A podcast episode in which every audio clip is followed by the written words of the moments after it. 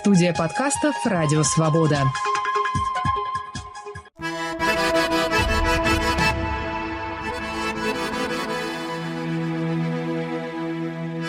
Салам алейкум! Здравствуйте! Вы слушаете очередной выпуск подкаста «Хроника Кавказа» с Вачагаевым. Гость очередной передачи – профессор Американского университета штата Луизиана, юрист, писатель и историк, специализирующийся на наполеоновских исследованиях Александр Микаберидзе. Мы поговорим сегодня об участии кавказцев как на стороне Наполеона, так и тех, кто воевал против него в войне 1812 года.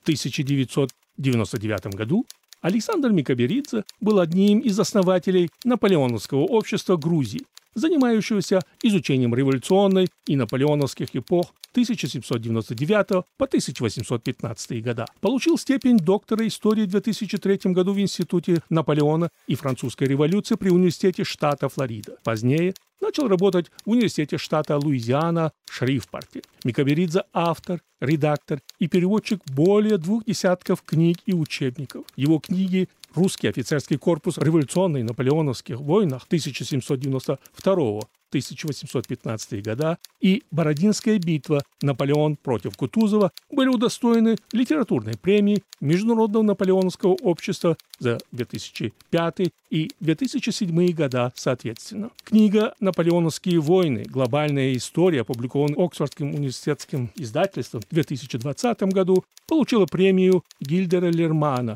по военной истории и премию Общества военной истории за выдающуюся книгу в 2021 году.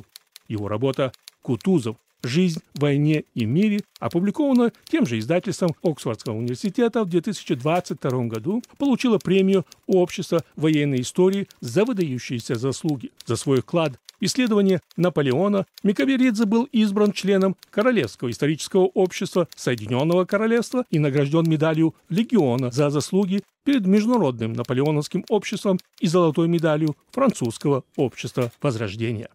Уважаемый Александр, Почему Наполеон? Ну, я не знаю, честно говоря, почему Наполеон. В семье иногда шутили, до сих пор шутим, что моя бабушка, у нее фамилия Прангишвили, которую можно перевести как «дети французов». И я вот э, всегда шутил с бабушкой, что она, наверное, передала мне генетически эту любовь к Франции, французской истории. С детства я увлекался французской историей, и, наверное, мне было лет 10, когда в одном из книжных магазинов я столкнулся с книгу Альберта Ван Манфреда, одного из выдающихся советских историков. Это была его биография Наполеона. И вот прочитав эту книгу, просто был этот момент, когда ты понимаешь, что ты влюбляешься вот в историю этого периода. Не в человека как такового, но просто вот в эту очень сложную, но очень интересную историю Франции. И вот после этого уже почти что 30 лет я работаю по французской истории. Но французской истории более с угла отношений Франции с европейскими странами. То есть большая часть работ, которые я издал, это и отношения Франции э, с Россией или же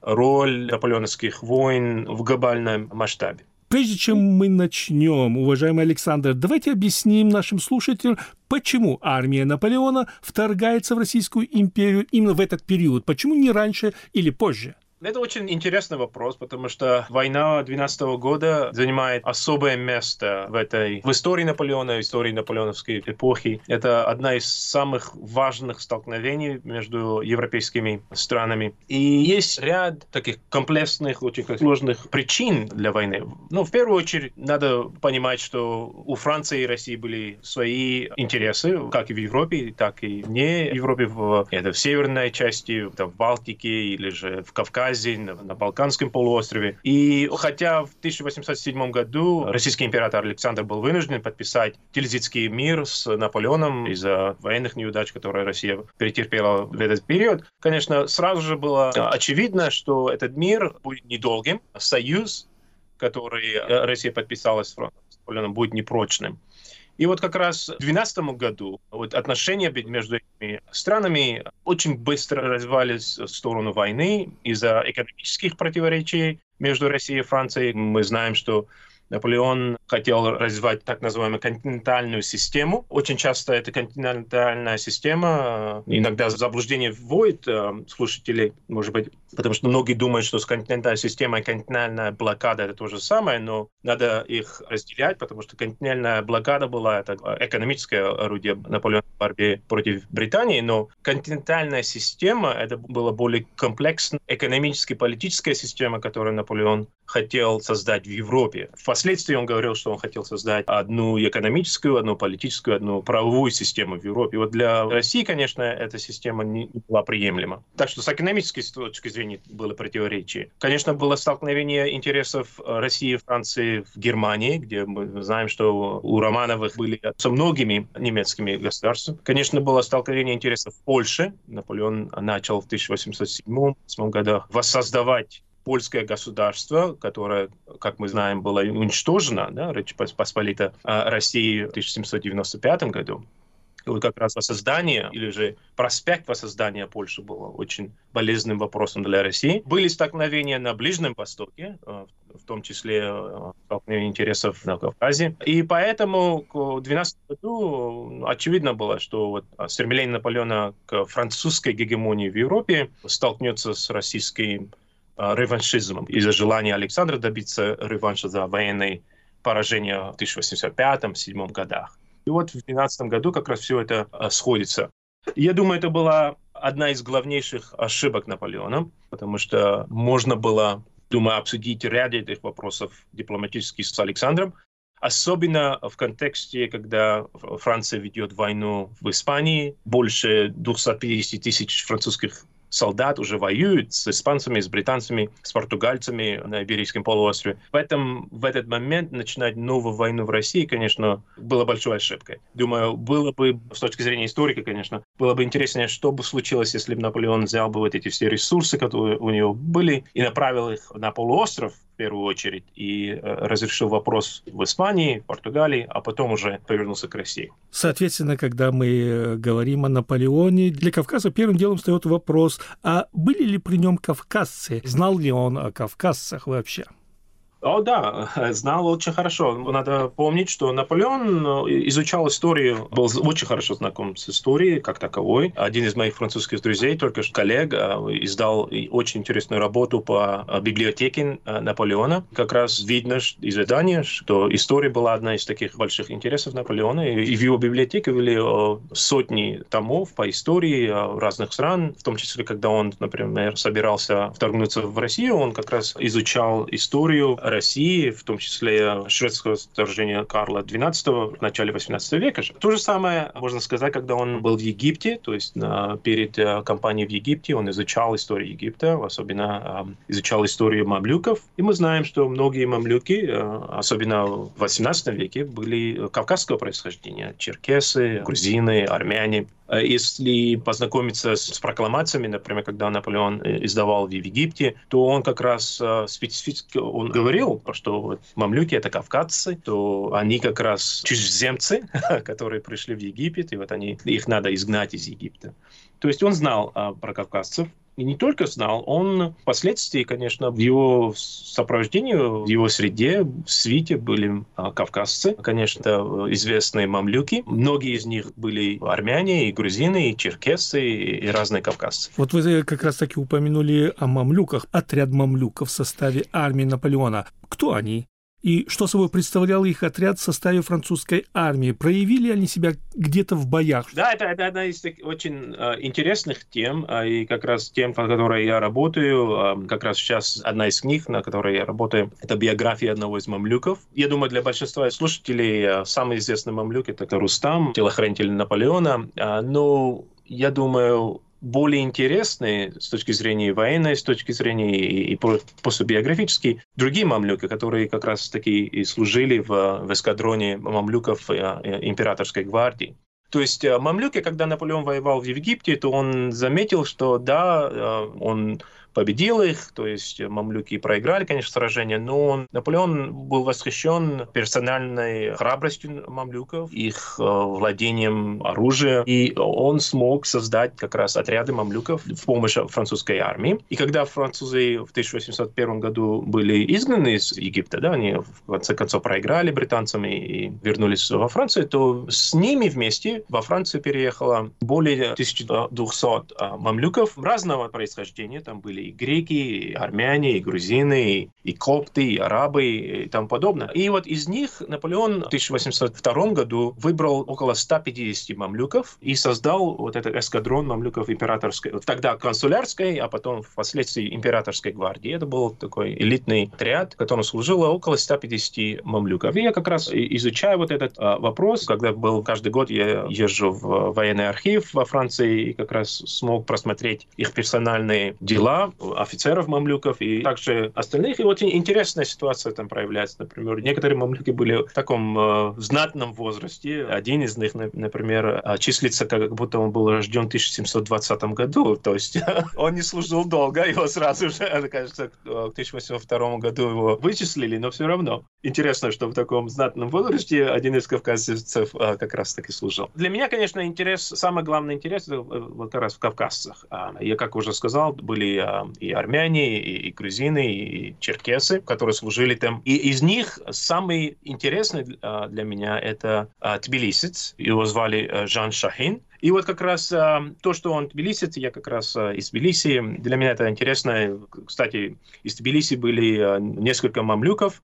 Один из них Георгий Черкезец, что для меня интересно, что он его место рождения было указано как в Тбилиси, хотя, ну, без фамилии, конечно, они все. Но вот то, что черкезец, но из Тбилиси, тоже интересно. И вот они как раз-таки проявили себя очень убедительно, так сказать. Они воевали почти что во всех кампаниях, которые Наполеон проводил. И вот Шахин, например, себя проявил блистательно со стороны в, при Австерлице, когда он а, и группа мамлюков смогла захватить артиллерию российскую. Они были награждены почетным легионом воевали при Эйлау в 1807 году в Польше, потом уже были посланы в Испанию, где потеряли очень многих людей, особенно при сражении в Беневенто против британцев в 1809 году. А после этого воевали в Австрии, в России, конечно, вот во время вторжения в Россию, особенно зимой, а, многие мамлюки как раз и погибли, в том числе и армяне, и грузины. Они просто без вести пропали во время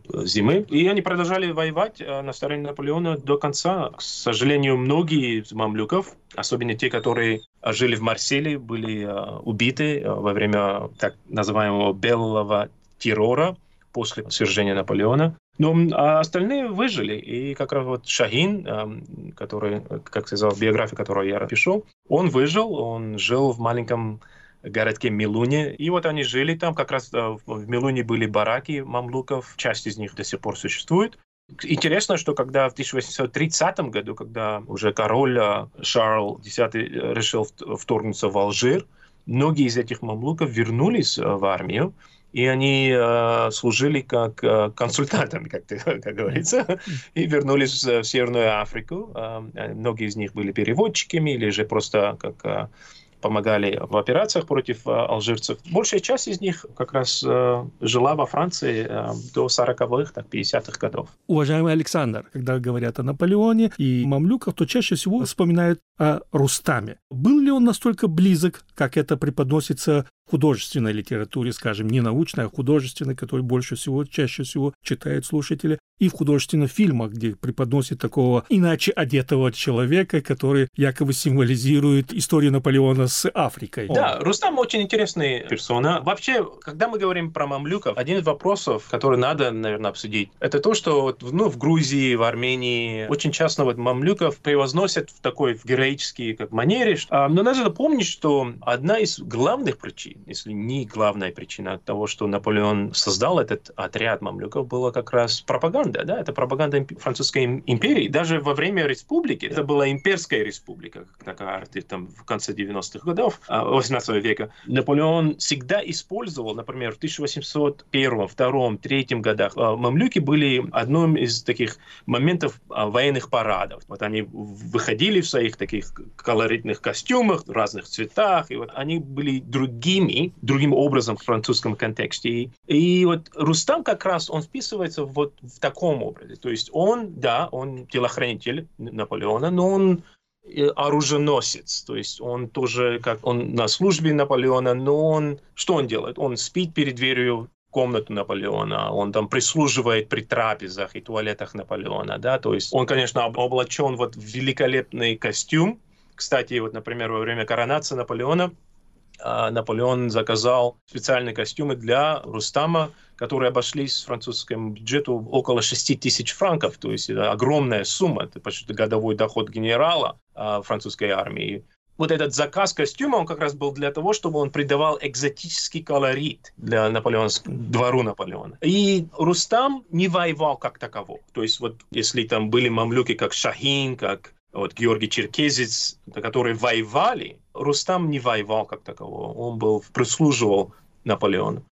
И я думаю, одна из таких моментов, конечно, в его жизни тоже, который для меня немного такой проблематичный, то, что в 1814 году, после отречения Наполеона, Рустам отказался э, следовать с Наполеоном и как раз ушел от его э, службы. То есть он даже в один момент просто уходит домой к жене. Во время 100 дней, то есть в 15 году, когда Наполеон вернулся с Элбы, Рустам хотел предложить свои услуги императору, и Наполеон просто отказался даже его видеть. Есть интересная сцена, когда он даже приказывает не открывать даже двери Рустам. Так что для меня Рустам такая интересная персона, но если смотреть с точки зрения мамлюков, в эскадроне мамлюков были во много раз более интересный персонаж, чья жизнь более интересна для, для изучения.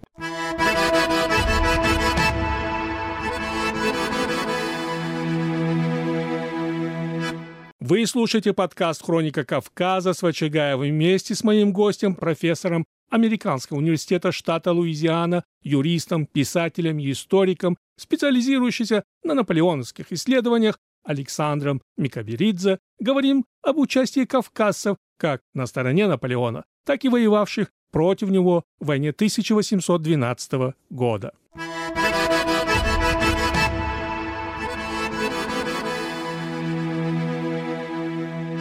Уважаемый Александр, были ли какие-нибудь планы у Наполеона конкретно по Кавказу? Есть какие-нибудь документы, где упоминаются кавказцы, Кавказ. Да, и как я уже говорил, эм, Кавказ э, упоминается очень часто э, во французской э, дипломатической корреспонденции, ну и в отношениях Франции с другими странами, в том числе с Россией, с Ираном. А, мы знаем, что, например, в начале 1807 а, года, когда Наполеон воюет еще в Польше да, против России, к нему в, в Польшу приезжает делегация из Ирана, с которой весной 1807 года он как раз переговаривается и заключает договор Финкельштейна, по которому он признает а, влияние Ирана на Кавказе, на, на Южном Кавказе, особенно это касается Грузии. Это было сделано для того, чтобы как раз-таки использовать Иран в борьбе против России на Кавказе. Проблема в том, что что э, делегация еще даже не вернулась в, в Иран, она была по дороге, когда Наполеон в июле 1807 года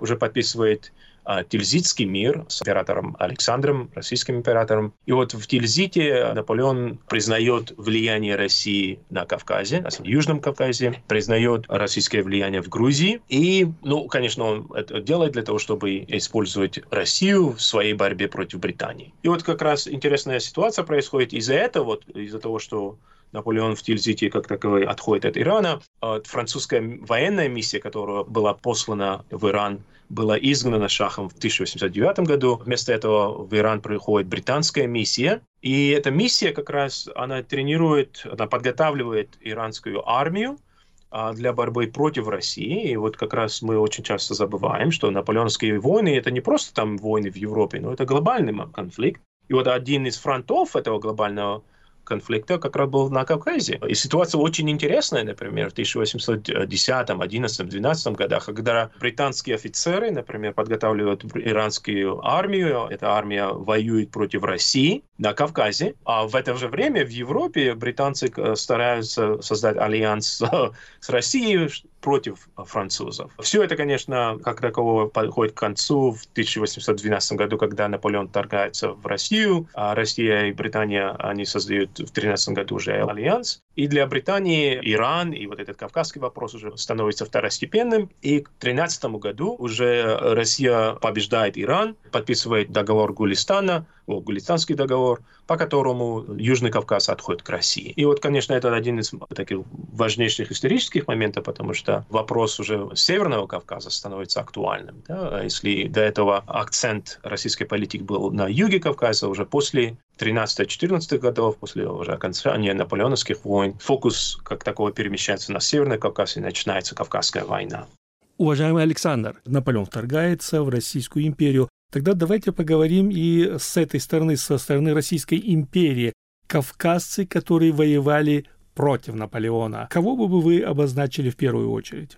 Um, ну, надо, конечно, отметить, что в российской армии этого периода служили очень многие офицеры кавказского происхождения. Это и грузины, как Петр Багратион, его брат, Ман, или же Шаликовый, Шаликашвили, Гангебловый, тоже Гангеблишвили и, и тому подобное. То есть и в моих э, исследованиях я смог найти более 50 а, офицеров, многие из них генералы, которые были грузинского происхождения. В это же время можно, надо, наверное, отметить, что были и генералы армянского происхождения, в том числе Валерий Мадатов, и, конечно же, были офицеры кавказского а, происхождения, в том числе Александр Чеченский, который служил а, очень а, успешно в наполеоновских войнах. Он родился в Чечне и был пленен во время одного из набегов, российских набегов на родовое село шейха Мансура, Алды. А так что вырос он уже в российском в плену, потом его взял на воспитание как раз известный генерал наполеоновских войн Николай Раевский, Александр э, закончил Московский университет, начал службу в, в кавалерийском полку и уже с этим полком служил против Наполеона. И в 1805,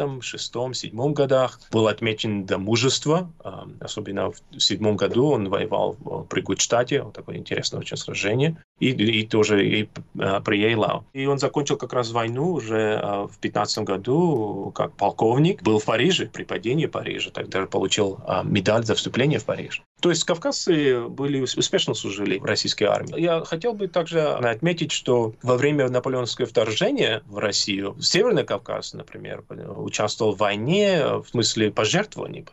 Например, с Моздовского, Кислярского уезда были э, пожертвования сделаны, такие существенные пожертвования, потому что только с Кизляра было пожертвовано почти что 4 тысячи э, рублей ассигнациями для помощи как раз в войне. В Кизляре, конечно, было и грузинское, и армянское общество, и они как раз таки очень а, активно а, помогали пожертвованиям. Кавказ был очень, а также было место, где многие военнопленные из французской армии были впоследствии переселены. Одно из первых гостиниц в Тбилиси, например, было основано французским военнопленным, который переселили на Кавказ, и он остался и жил в Тифлисе.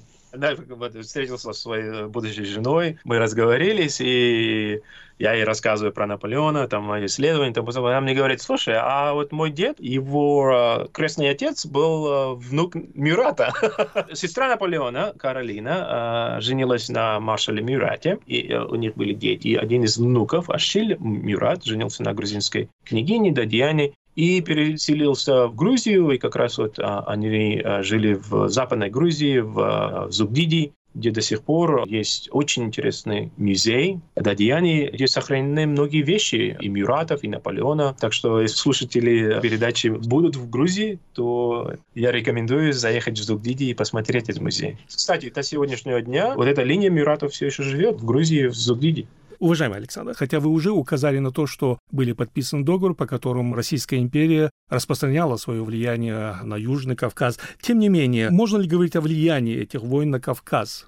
В моей, одной из моих книг «Наполеоновские войны. Глобальная история» я как раз аргументирую, что наполеоновские войны – это не просто европейский конфликт. Это конфликт, который развивался на мировом масштабе. То есть мы видим театры этой войны и в Северной Америке, где, конечно, происходит столкновение между Америкой и, и Великобританией. Э, это как раз момент, когда французская колониальная империя, конечно, подходит к концу, и Луизиана, да, вот эта большая территория Луизианы, которая в то время была половину Америки, была как раз отдана а, Соединенным Штатам. А этот период, а, как раз во время наполеоновских войн, мы видим конец э, Испанской империи, видим отголоски вот этой наполеоновской войны в Аргентине, в Чили, в Колумбии. В этот же период происходит борьба за Северную Африку, Южную Африку. И, конечно, то же самое можно сказать про Индию, отголоски наполеоновских войн в Гавайи, Японии и, и в Китае. То есть для меня наполеоновские войны — это война мирового масштаба. И поэтому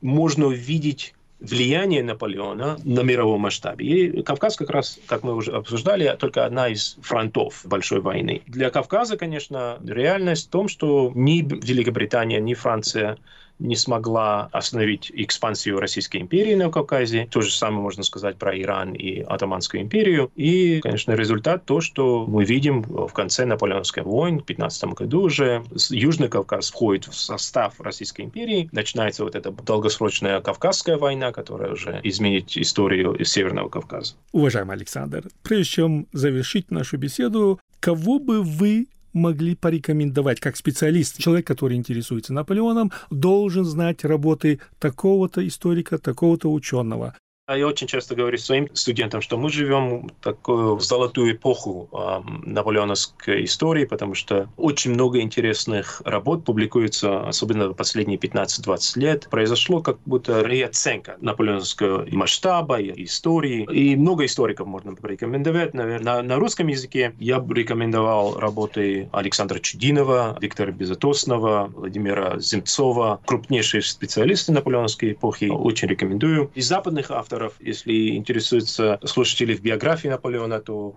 Майкл Бруерс, который сейчас работает в Оксфорде, только что закончил свою трехтомную работу. То же самое можно сказать про австралийского историка Филиппа Двайерса, который опубликовал трехтомную биографию тоже Наполеона. А, но главное, что вот специфика наполеоновской истории, то, что мы отходим от вот, great men of history, то, то есть отходим от великих деятелей истории более в в тематическую историю. Да?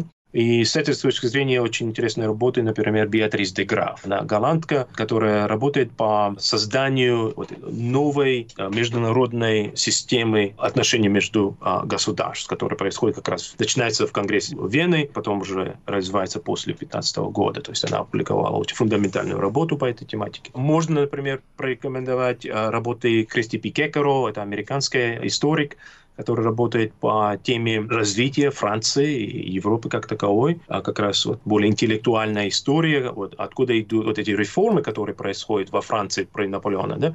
И, конечно же, с точки зрения такой традиционной э, истории войн, есть фундаментальные работы Майкла Лежери, э, тоже американский историк, который работает по кампаниях 13-14 года, или же Джон Гилл, который работает по э, кампании против Австрии в 1809 году. То есть мы говорим фундаментально фундаментальных работ. Лежери, например, опубликовал три тома, каждый по 800 страниц, только по кампании 2013 года. То же самое про Гилли, то есть он опубликовал четыре тома только по кампании 2009 года. То есть это исследование, которое использует архивные материалы, которые до этого были не использованы. Это как раз одно из очень важных а, направлений сейчас. Не просто там пересказывать то, что было сказано, но проверять а вот то, что было написано до последних 200 лет, это правильно было написано или нет? И для этого, конечно, вот историки уже работают в архивах и превозносят очень много новых и интересных работ. И в последнюю очередь, если интересуются французскими историками, то есть новая такая волна историков из Франции, которые работают по очень интересным темам.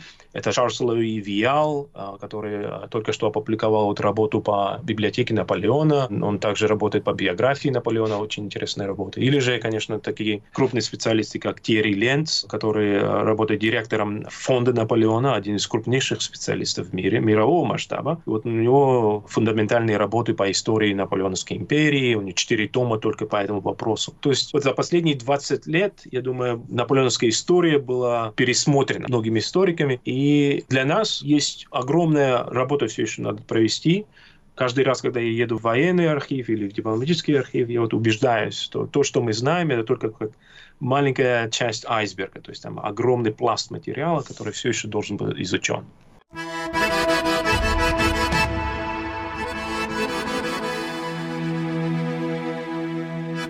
Для тех, кто хотел бы подробнее ознакомиться с обсуждаемыми вопросами в передаче, рекомендуем работу нашего гостя «Наполеоновские войны. Глобальная история. Париж. Издательство «Ламарио. 2020 год». Гостем очередного выпуска подкаста «Хроника Кавказа» с Вачигаевым был профессор Американского университета штата Луизиана, юрист, писатель и историк, специализирующийся на наполеоновских исследованиях Александр Микаберидзе.